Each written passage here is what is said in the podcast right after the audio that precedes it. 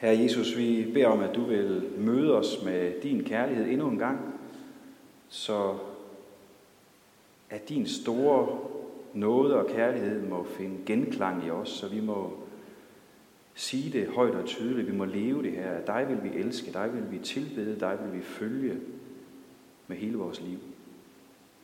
Her kom du selv og forny os. Amen. Vi skal rejse os og læse evangeliet til 11. søndag efter Trinitatis, som står i Lukas kapitel 7. En af farisæerne indbød Jesus til at spise hos sig, og han gik ind i farisæerens hus og tog plads ved bordet. Nu var der en kvinde, som levede i synd i den by. Da hun fik at vide, at han sad til bords i farisæerens hus, gik hun derhen med en alabastkrukke fuld af olie og stillede sig grædende bag ved hans fødder og begyndte at væde hans fødder med sine tårer og tørrede dem med sit hår. Og hun kyssede hans fødder og salvede dem med olie. Da farisæeren, som havde indbudt ham, så det, tænkte han ved sig selv, hvis den mand var en profet, så ville han vide, hvad det er for en slags kvinde, der rører ved ham. At det er en, der lever i synd. Jesus sagde til ham, Simon, jeg har noget at sige dig. Han svarede, sig det, mester. En pengeudlåner havde to skyldnere. Den ene skyldte 500 denar, den anden 50. Da de ikke havde noget at betale med, eftergav han dem begge deres gæld. Hvem af dem vil så elske ham mest? Simon svarede, den han eftergav mest, vil jeg tro. Jesus sagde, det har du ret i. Og vend mod kvinden, sagde han til Simon, ser du denne kvinde? Jeg kom ind i dit hus, og du gav mig ikke vand til mine fødder. Men hun har vædet mine fødder med sine tårer og tørret dem med sit hår. Du gav mig ikke noget kys, men hun er blevet ved med at kysse mine fødder, siden jeg kom herind. Du salvede ikke mit hoved med olie eller med salve, men hun har salvet mine fødder med olie. Derfor siger jeg dig, at hendes mange sønder er tilgivet, siden hun har elsket meget. Den, der kun får lidt tilgivet, elsker kun lidt. Og han sagde til hende, dine sønder er tilgivet. De andre ved bordet begyndte nu at tænke ved sig selv, hvem er han, som en og tilgiver sønder? Men han sagde til kvinden, din tro har frelst dig. Gå bort med fred. Amen.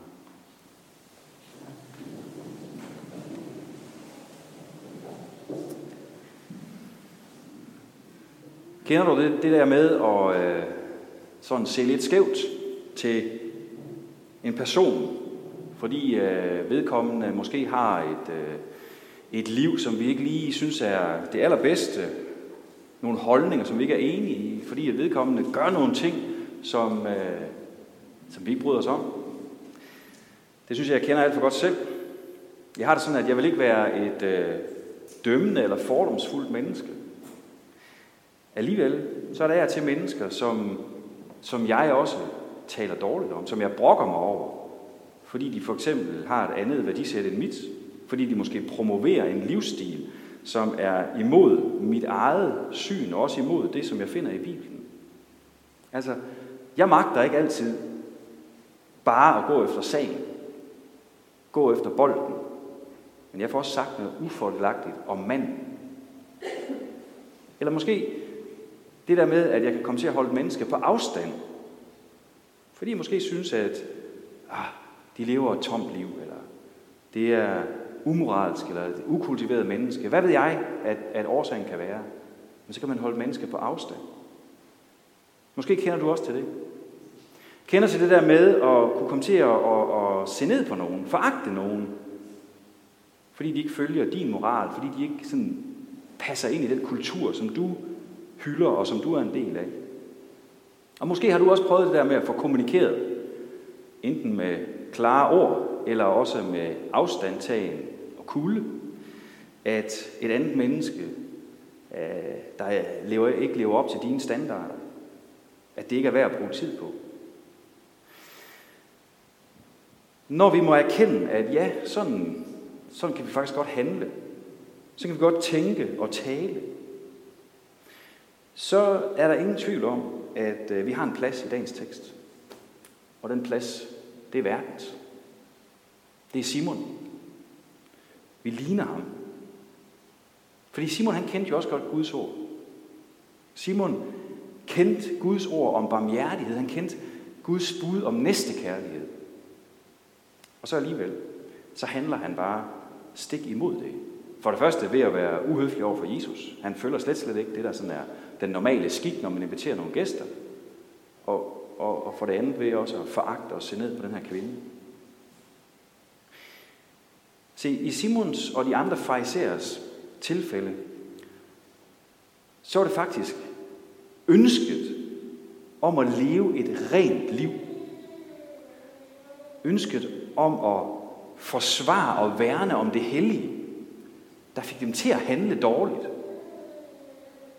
Der fik dem til at være kolde over for andre. Det, det lyder jo sådan rimelig mærkeligt og selvmodsigende. Men farisæerne, de, de kendte jo godt Guds bud. Og de holdt faktisk Guds bud så højt. De så dem som hellige og rene, og de ønskede virkelig at leve efter. Vi ved også, at Jesus han kritiserede farisæerne for deres tilsyneladende lovoverholdelse. Altså de, de ville gerne holde loven, men det var ligesom om, de kom aldrig rigtig ind til kernen. De holdt dem på ydersiden, som Jesus han, han siger til dem. Og det gjorde de ved at, at sådan forsøge at gøre det muligt at holde Guds bud. Altså, Guds bud er svære at holde, fordi det er store krav. Men farisæerne, de stillede en masse regler op, sådan at det faktisk blev muligt for dem.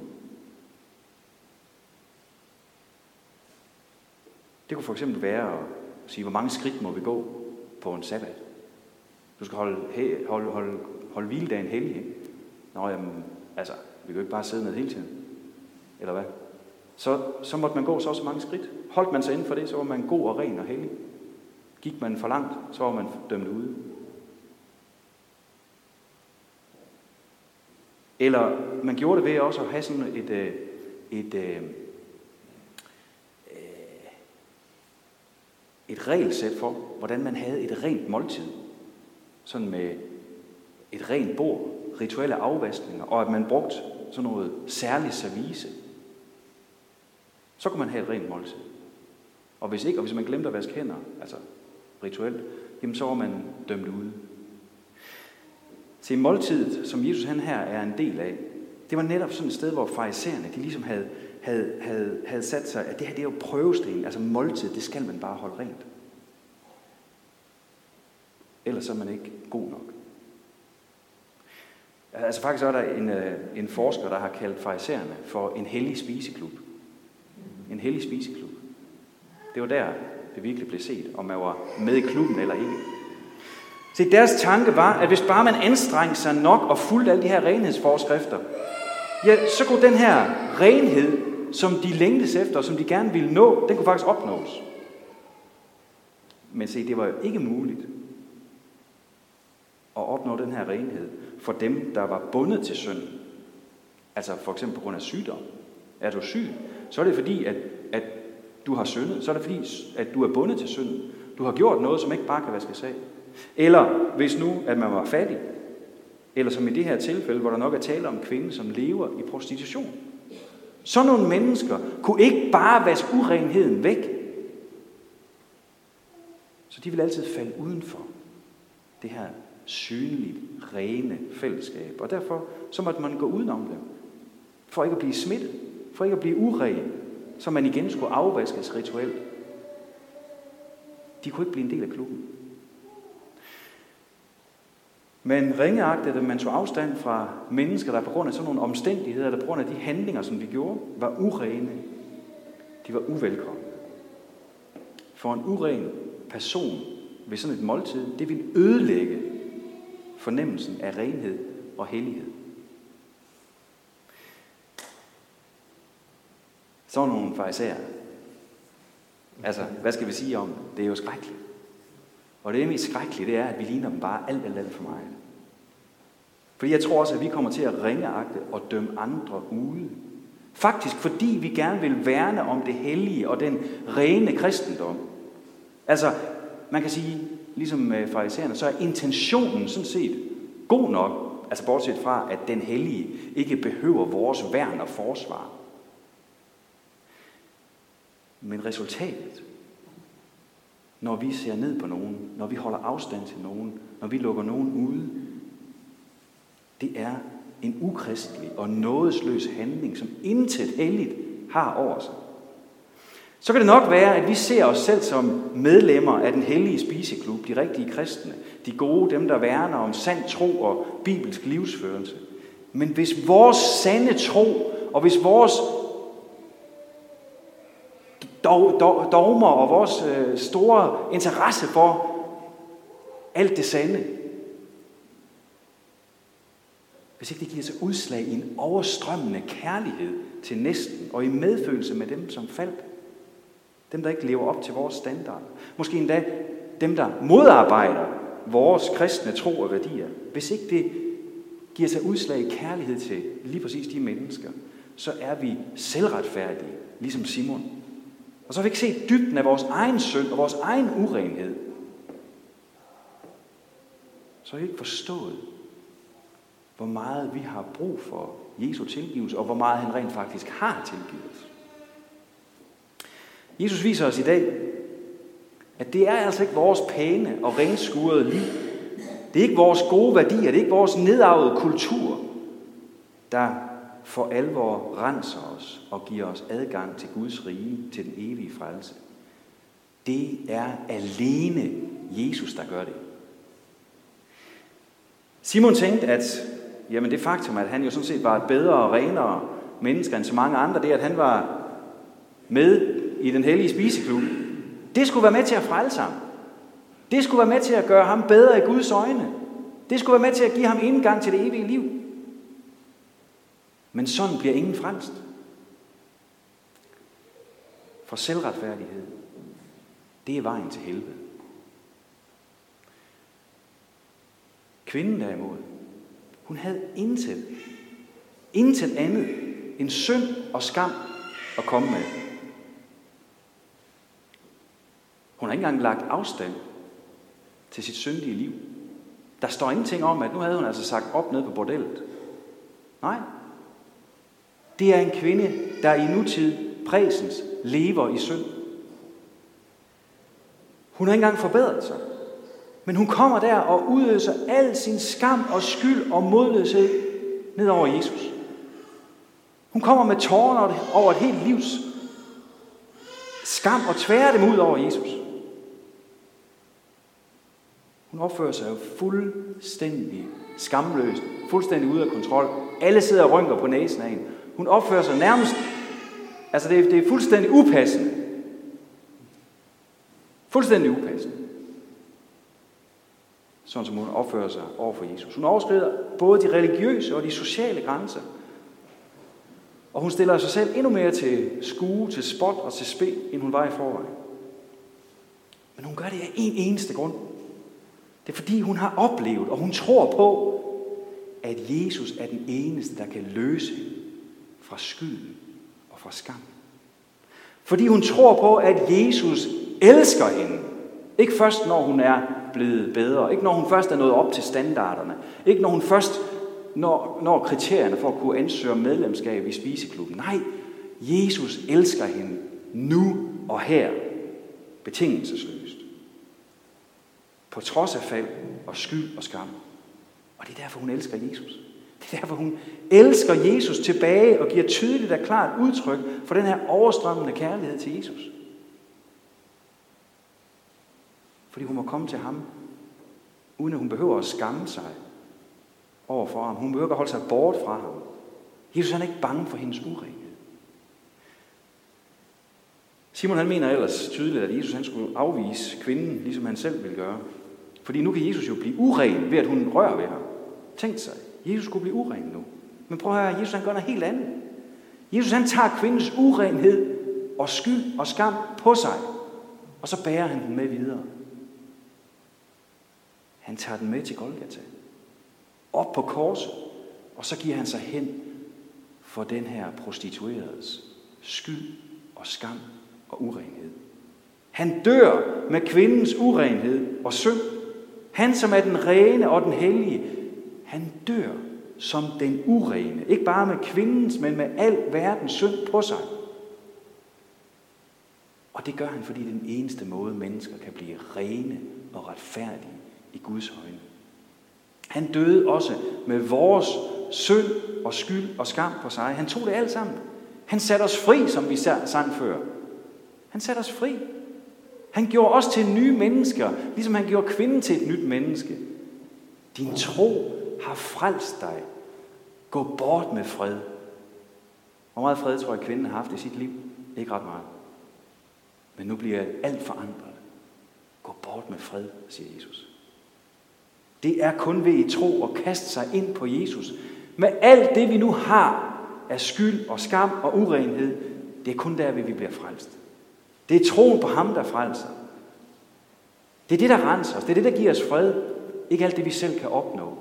Ikke fordi vi selv kan op, leve op til nogle forskellige standarder, eller være bedre end andre. Måske sidder du her i dag i kirken og oplever dig lidt mere som kvinden end som Simon. Fordi du selv bærer rundt på skyld. Og fordi du mærker, at skammen på mange måder isolerer dig fra andre mennesker. Måske fordi du, du ikke kan løsrive dig fra synden. Synden er klistret til dig, ligesom det var til hende. Du har indset, at du ikke bare synder, men at du er en synder. Du oplever måske, at andre ser ned på dig. Oplever, at du slet ikke lever op til alle de her udtalte standarder, der kan findes også i en menighed. Så vil jeg bare sige til dig, i dag så må du få frimodighed ved at se på Jesu reaktion. Han elsker dig ubetinget. Han venter ikke på, at du forbedrer dig. Han er ikke formand i spiseklubben og vil have, at du skal kunne krydse af i hele ansøgningsskemaet, at du kan det hele.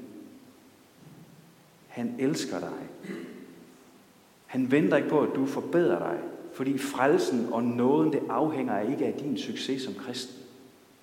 Det afhænger ikke af, hvor godt du passer ind i dette eller hin. Han elsker dig der, hvor du er. Og hans kærlighed, den er uendelig.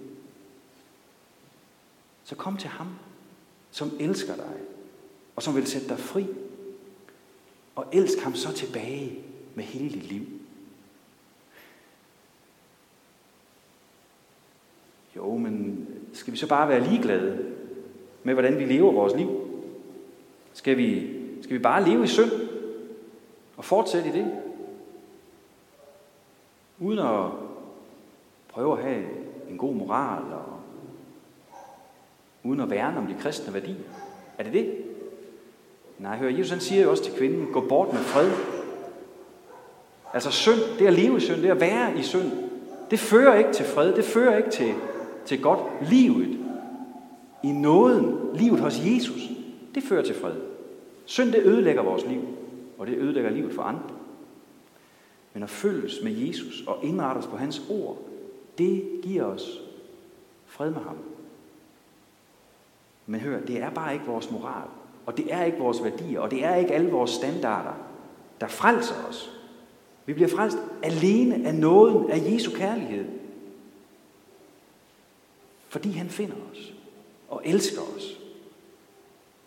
På trods af al rodet og urenheden i vores liv. Og så er der bare det, at når vi oplever os elsket betingelsesløst, så sker der noget med os. Guds kærlighed forandrer os også. Fordi så bærer nåden og kærligheden sin frugt i os. Fordi erfaring af Guds nåde midt i al vores fald, midt i al vores rod, det er det, der for alvor forvandler os. Når vi er midt i den her smertefulde erkendelse af urenhed og skam mærker, at Jesus tager imod os, som vi er. Når vi oplever, at han er nådig og barmhjertig mod den, der ikke fortjener så fyldes vi af glæde og af kærlighed til ham. Se, den kærlighed, den kendte Simon ikke til. Han kendte ikke til den. Han så ikke, hvor meget Gud havde elsket ham. Han så ikke, hvor meget Gud rent faktisk havde tilgivet ham. Har du set det? Har du, har du virkelig mærket, erfaret den her dybe glæde og kærlighed over alt det, som Jesus har gjort for dig? Bær dit liv præg af, at du har fået meget tilgivet. Bær dit liv præg af, at du virkelig elsker Jesus. Det er nemlig det, Jesu kærlighed vil gøre ved os. Den vil fylde os med kærlighed, så vi også viser omsorg og kærlighed til andre, så vi ikke er en Simon over for den, der kommer, og måske er anderledes. Men at vi viser kærlighed til dem, der handler og lever på en anden måde, også end vi gør. Har vi ikke den her kærlighed til andre, kender vi ikke den her kærlighed til Jesus, jamen så er der en grund til, at vi igen kommer og kaster os ned for Jesus og beder om hans nåde og tilgivelse. Beder om mere af hans kærlighed. Beder om, at han vil vise os dybderne af sin kærlighed til os. Og den bøn, den vil han hellere end gerne opfylde. Så lad os søge ind til Jesus og se mere af, hvor meget han har tilgivet os. Og bede ham om at fylde os med glæde og kærlighed. Amen. Tak, Jesus. Tak, fordi du er god og barmhjertig, og fordi du sætter dig ud over al vores fnider og al vores selvretfærdighed. Tak fordi du peger på det og beder os om at, at skrotte det. Tak fordi du viser os, Herre, hvor meget vi har brug for dig og brug for din tilgivelse. Herre, lad os erkende det, og lad os midt i den erkendelse få en endnu større erkendelse af din kærlighed og din nåde. Kom til os, Jesus, og forny os. Fyld os med kærlighed til dig og til vores næste. Amen.